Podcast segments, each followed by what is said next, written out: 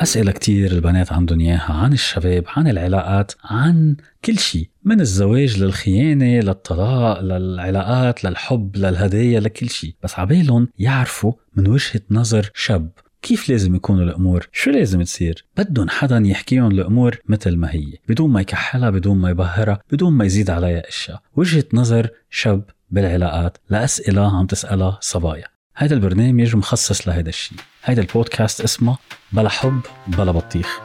معي أنا سامر شدياء. أنت كل حاجة تحشر نفسك فيها حتى قلبك